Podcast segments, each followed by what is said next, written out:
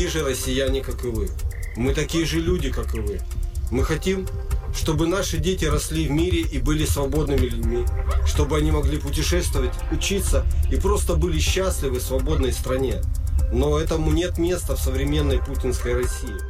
Vi er russere som jer. Vi er mennesker som jer. Vi ønsker, at vores børn skal vokse op i fred og være frie mennesker. Men den slags findes ikke i dagens Putins Rusland. Но диктатуре Кремля пришло время положить конец. Спасибо всем тем, кто поддерживает нас. Tiden den er kommet til afslutningen på Kremls diktatur. Tak til alle jer, der støtter os. Jeres støtte minder os om det endelige mål på den røde plads. Rusland vil være frit. Ja, sådan lyder ordene fra fem kampklædte soldater fra Legionen for et frit Rusland. de siger ordene i en video, der udkommer efter, at en række angreb har ramt den russiske region Belgorod. Det er angreb, som de her mænd altså påstår at stå bag. Du lytter til konfliktzonen, hvor vi går tæt på angrebene i Rusland, der angiveligt altså er begået af russere. Mit navn er Mads Vesterager. Velkommen til konfliktzonen.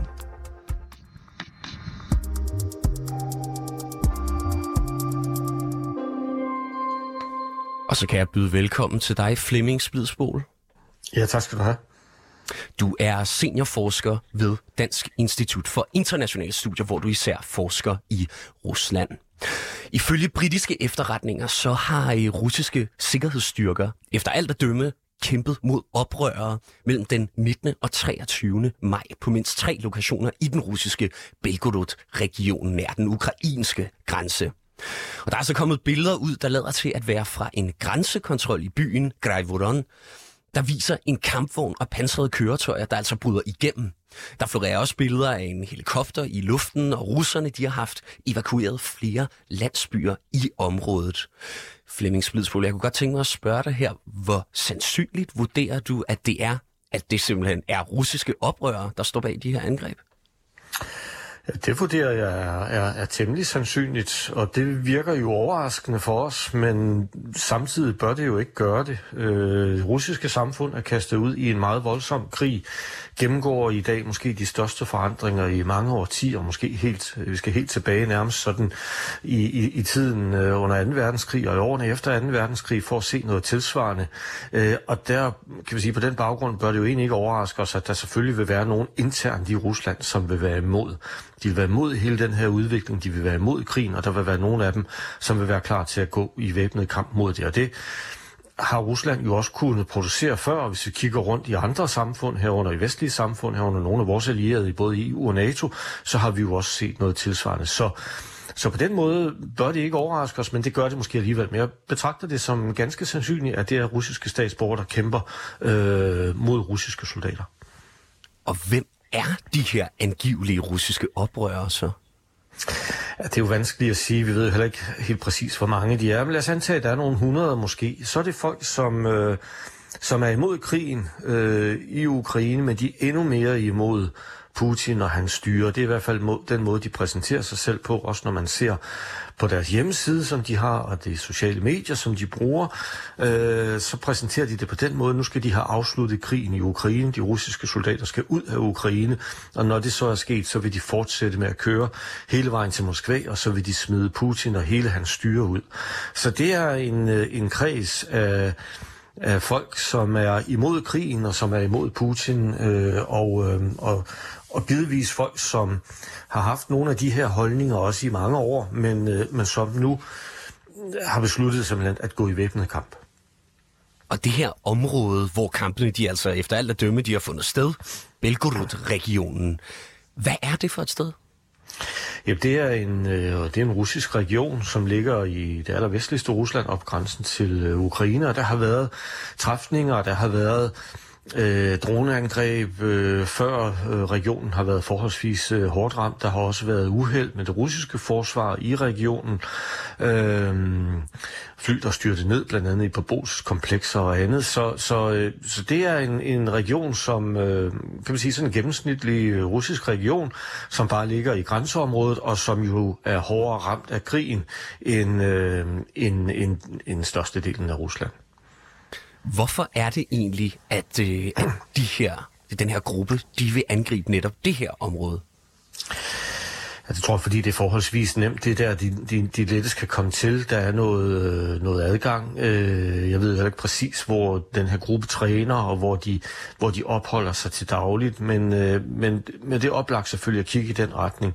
Så der vil være en mulighed for at krydse grænsen på det her tidspunkt, hurtigt køre ind, og så gennemføre nogle af de aktioner, som de har planlagt, og så måske endda køre ud igen.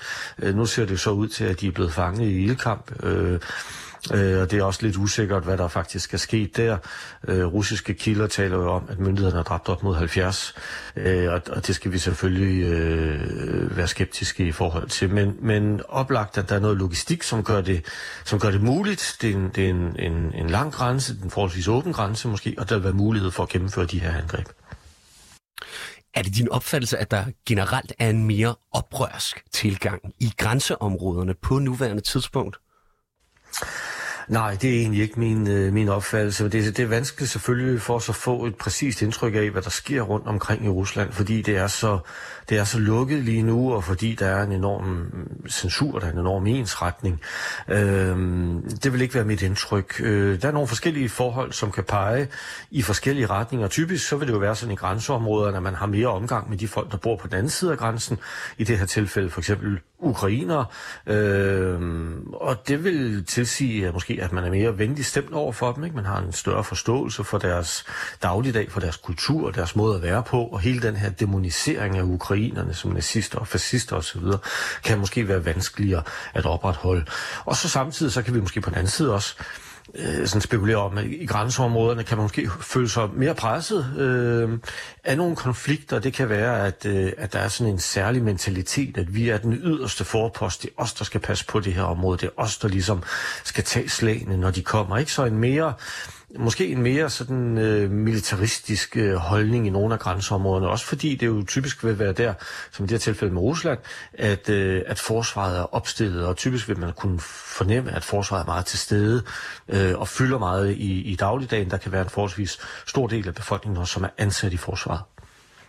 Og øh, man har jo hurtigt været ude fra russisk side og sige, at det simpelthen er Ukraine, der står bag. Øh, altså, er det sandsynligt?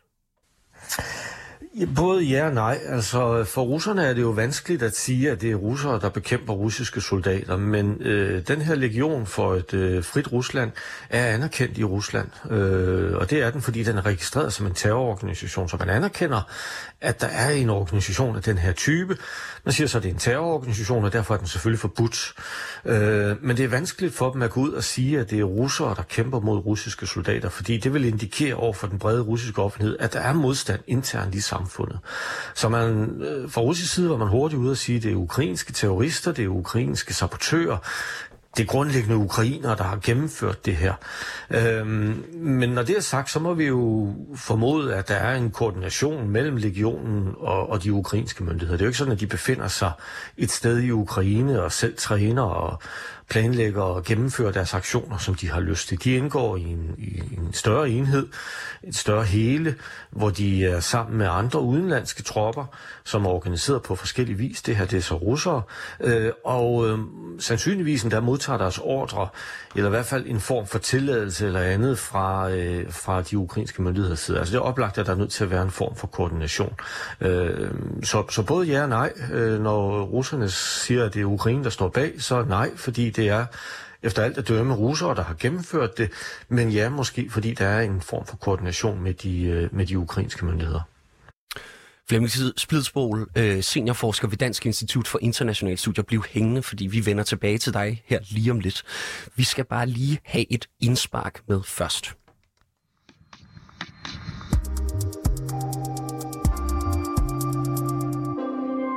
For nu kan jeg byde velkommen til dig, Jeanette Særetsliv. Velkommen til programmet. Tak. Godmorgen. Du er militæranalytiker ved Forsvarsakademiet med speciale i informationskrig og propaganda, og øh, derfor er det jo også nærliggende at se nærmere på de mange informationer, der er blevet delt på sociale medier om angrebene i Belgorod.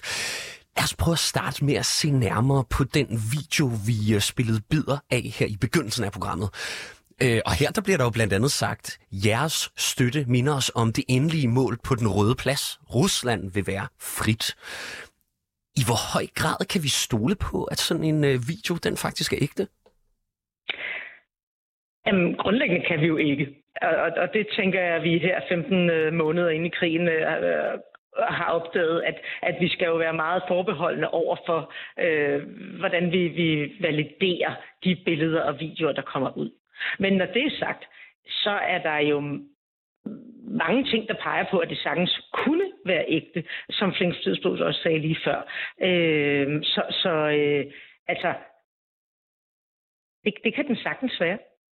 Men, men vi er jo nødt til at sige, at det kan den sagtens være. Det betyder også, at det kan selvfølgelig også øh, være, være sat op. Det kan selvfølgelig også være, være i scenesat.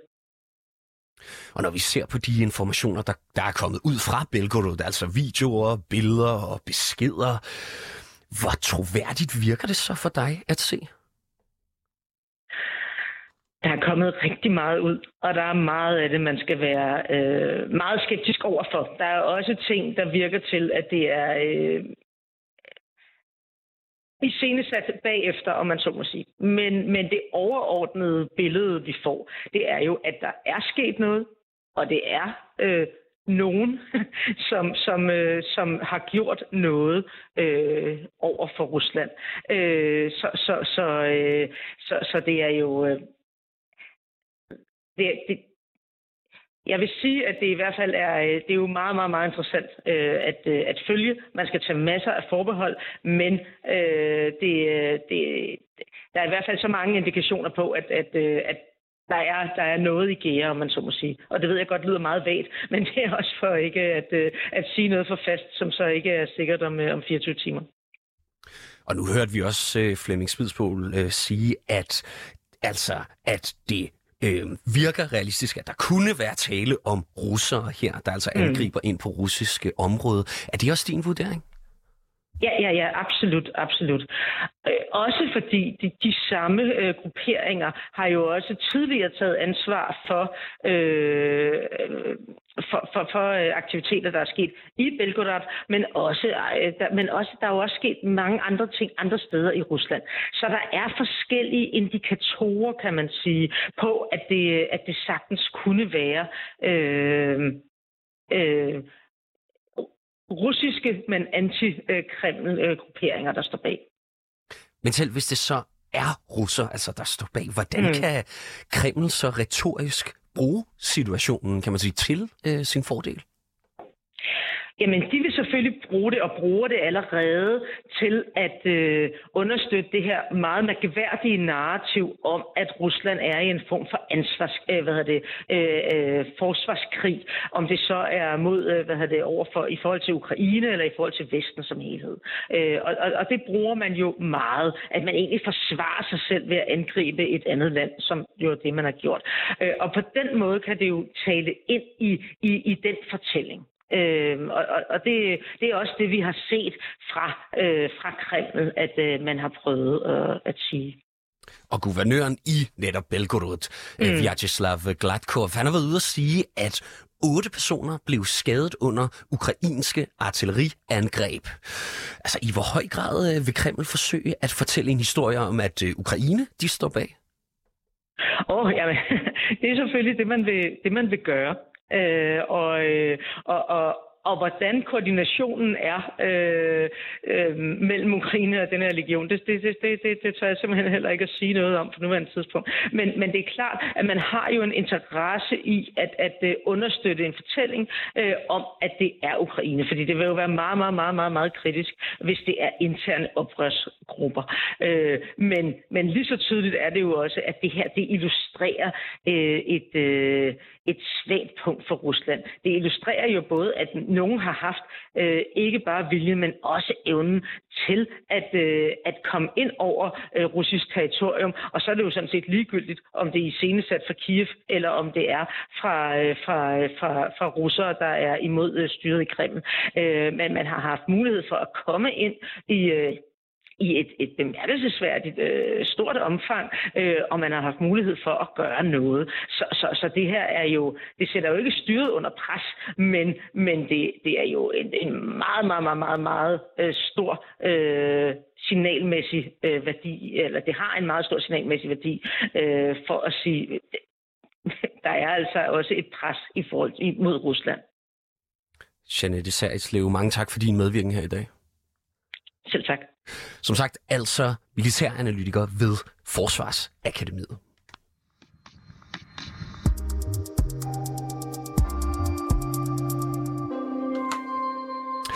Og øh, så vender jeg mig tilbage til dig, Flemming Splidsbol. Du er stadig med på en øh, forbindelse. Det er jeg i hvert fald. Velkommen tilbage, seniorforsker ved Dansk Institut for Internationale Studier, hvor du især forsker i Rusland. Jeg kan også godt tænke mig at spørge dig, hvordan oplever, at Kreml i tale sætter den her situation. De talesætter det som, øh, som øh, et øh, ukrainsk angreb. Øh, de talesætter det som øh, et øh, terrorangreb fra øh, ukrainsk side, som har til formål at øh, ramme den russiske civilbefolkning, og derfor er man nødt til at slå hårdt tilbage, og det har man gjort, og så lykkeønsker myndighederne sådan set sig selv med, at de har håndteret det rigtig fint. I et bredere perspektiv, så vil det så vil man koble det på den store fortælling, som man har skabt i Rusland igennem nogle år, som faktisk er meget elegant øh, som er, at Rusland er under det her voldsomme pres og har været det igennem mange århundreder. Øh, og derfor er Rusland nødt til at passe på sig selv. Rusland er nødt til hele tiden at forsvare sig mod Vesten, øh, og, og det har de altid skulle, og det skal de også nu. Og på den baggrund, så er man nødt til at have et stærkt Rusland, et centraliseret Rusland, og man er nødt til at passe på sig selv, også internt. Øh, så man har lovgivningen. Noget, en del af fortællingen siger, at vi er under pres, og desværre er der folk internt i vores eget land, som gerne vil hjælpe Vesten med at undergrave vores stat. Og så vil de bruge det til at få bekræftet på en måde, at den fortælling er korrekt. Og derfor er vi nødt til at have de her love. Og det er sådan set det, vi ser mange andre steder også. Nu er det her så meget dramatisk, men vi har set det også i forbindelse med, at de arresterer øh, oppositionspolitikere og siger, at de samarbejder med Vesten. De er så at sige Vestens forlængede arm i Rusland. Der kan I bare se, nu har vi fået fat i nogle af dem, og derfor er vi nødt til at have den her lovgivning. Så man vil forsøge at spænde det ind i den der store fortælling om et Rusland under konstant pres. Men hvis det nu er russiske øh, oprørsgrupper, der står bag, Hvorfor ser vi så egentlig først den her slags øh, aktivitet nu? Ja, det er, jo, det er jo bemærkelsesværdigt. Altså, som jeg sagde indledningsvis, så er det jo interessant, at vi er overrasket over det, og det er vi jo på en måde, fordi Rusland er så hårdt styret i dag, og det er så ensrettet, og det er så vanskeligt. Men vi skal jo huske på, at Rusland har haft øh, to meget store borgerkrige, øh, begge to i Tjetjenien, der har også været uro andre steder. Så det her med, at med væbnet kamp mod centralmagten og sådan noget, er jo ikke nyt på en måde. Men vi har bare vendet os til, og det gør jeg, har jeg jo også selv, at det russiske styre er så hårdt øh, kontrollerende i dag, at, at hvis der er måske 200-300 mænd ud af en befolkning på omkring 146 millioner, der griber til våben i denne her exceptionelle vanskelige situation, så synes vi, det er overraskende. Øhm, så, så på en måde er der jo noget i det på, sådan der, og så, så må vi sige, jamen hvorfor er det ikke kommet før? Jamen der kan være noget, noget logistik i det, der kan være noget med at få samlet de her folk. Altså det vi hører om, om den pågældende legion her, der er jo andre, det er, at den blev etableret i marts 22, altså umiddelbart efter krigens start. Så har de måske skulle træne, de skulle kunne gennemføre nogle ting, de har ligesom skulle forberede sig på det, samle folk, øhm, og så ser det ud som om, at de nu har fået opbygget kræfter, men de har også gjort ting tidligere, og det kan jo også være som Jeanette Serslev øh, meget rigtigt øh, påpeger, at det kan være måske nogle af de forhold, som er sket internt i Rusland, faktisk også er gennemført af, af en gruppe som den her. Ikke? Nu brugte vi for nogle uger siden meget tid på at tale om det her droneangreb på Kreml, øh, og vi fandt jo aldrig rigtig ud af, hvad der var sket. Russerne, så vidt jeg er orienteret, har aldrig fremvist dronerne, men der var jo snak om, og som jeg også selv gjorde, om det måske var et par droner, der var sendt op fra bagagerummet i en bil tæt på Kreml, og det kunne meget vel have været sådan nogle folk her, der har gjort det. Så internt kan der også godt være noget, og det har måske taget lidt tid at få det organiseret og mobiliseret. Og øh, for nylig så har en øh, rådgiver øh, for den øh, ukrainske forsvarsminister, der hedder Julia Sack, han har været ude at sige til øh, det britiske øh, Times Radio, at han mener, at det her det sker nu øh, citat, fordi ukrainske væbnede styrker har afsløret, at Rusland er en papirtiger. Citat slut. Altså, er du enig i det? Øh, nej, jeg, jeg ved ikke, om der er nogen særlig, særlig sammenhæng, om der er nogen særlig tidsmæssigt... Øh, altså det, det her det er jo noget, der, der er en del af en større konflikt, og, og der kan det være en, en type af operation, som vi vil se mere af, fordi der er mulighed for det. Noget af det, der er i den russiske debat, som jeg siger, hvor de lykkeønsker sig selv og hinanden med, hvor godt det går i Ukraine, det er, at der faktisk er kritik af myndighedernes håndtering af det. Man siger, hvorfor har vi ikke et beredskab, der kan håndtere det her? Hvorfor har vi ikke kontrol ude ved grænsen? Hvorfor sørger vi ikke for, at tingene fungerer? Så det er da muligt, at der er nogen, der har opdaget, at der, at der kan man køre igennem, og man kan gøre nogle, nogle, øh, nogle forskellige ting. Øh, russerne på deres side kobler jo det her sammen med slaget om Bakhmut og siger, jamen det er jo noget, ukrainerne har gjort i kølvandet på Bakhmut, fordi de ikke vil have, at vi skal tale om, at de har tabt over i Bakhmut, og så skynder de sig at lave den her slags i stedet for. Men vi skal se det måske i et større billede. Det er en voldsom krig. Netop i dag er der gået 15 måneder, og vi skal være forberedt på, at den kan trække ud i lang tid, og den vil få flere øh, sådan udtryk undervejs. Så det her det er så et udtryk, som er som er kommet, som måske er vokset lidt i intensitet, øh, og, og som vi skal være forberedt på også vil fortsætte, og så kan der måske komme andre udtryk på andre tidspunkter øh, i det, der er en, en, en stor og kompleks konflikt, konflikt og krig. Og Judy Sack her, han tilføjer altså også, at han forventer, at det her det ikke bliver sidste gang, at vi kommer til at se oprør inden for Ruslands egne grænser. Og her til sidst, der kunne jeg godt tænke mig at spørge dig, er det også din vurdering? Ja, det, det er det da bestemt også med henblik på det, jeg har sagt tidligere. Ikke? Altså, vi har jo gået med Europas suverænt største stat, omkring 146 millioner mennesker. Og på den måde øh, bør det jo ikke overraske os, at der selvfølgelig vil være modstand, og at der selvfølgelig også vil være væbnet modstand. Det må jo komme på et tidspunkt. Det, der egentlig kan overraske os, det er, hvor begrænset det faktisk er. At vi 15 måneder inde i den her meget voldsomme krig, bliver overrasket over, at at der er nogle hundrede væbnede folk, som måske gennemfører angreb. Øh, Rusland har som sagt haft perioder tidligere, især med de to krige i Tjetjenien, som var meget, meget voldsomme, hvor vi taler om 10.000, måske 100.000 dræbte. Øh, så, så det er ikke på den måde nyt, men det er selvfølgelig fordi de russiske styre har skiftet karakter, fordi det er blevet stærkt autoritært, måske endda efterhånden semi-totalitært, at det overrasker os, at der er det her. Så vidner det selvfølgelig også noget om, hvor vanskeligt det er for os at måle temperaturen på det russiske samfund. Hvor er russerne henne lige nu? Og der bliver vi så mindet om, at der i hvert fald er en, en gruppe, en meget, meget lille gruppe, som, som er meget imod det, der sker. Flemming Splidsbol, du skal have mange tak, fordi du var med os her i, øh, i dag. Ja, selv tak. Altså seniorforsker ved Dansk Institut for Internationale Studier.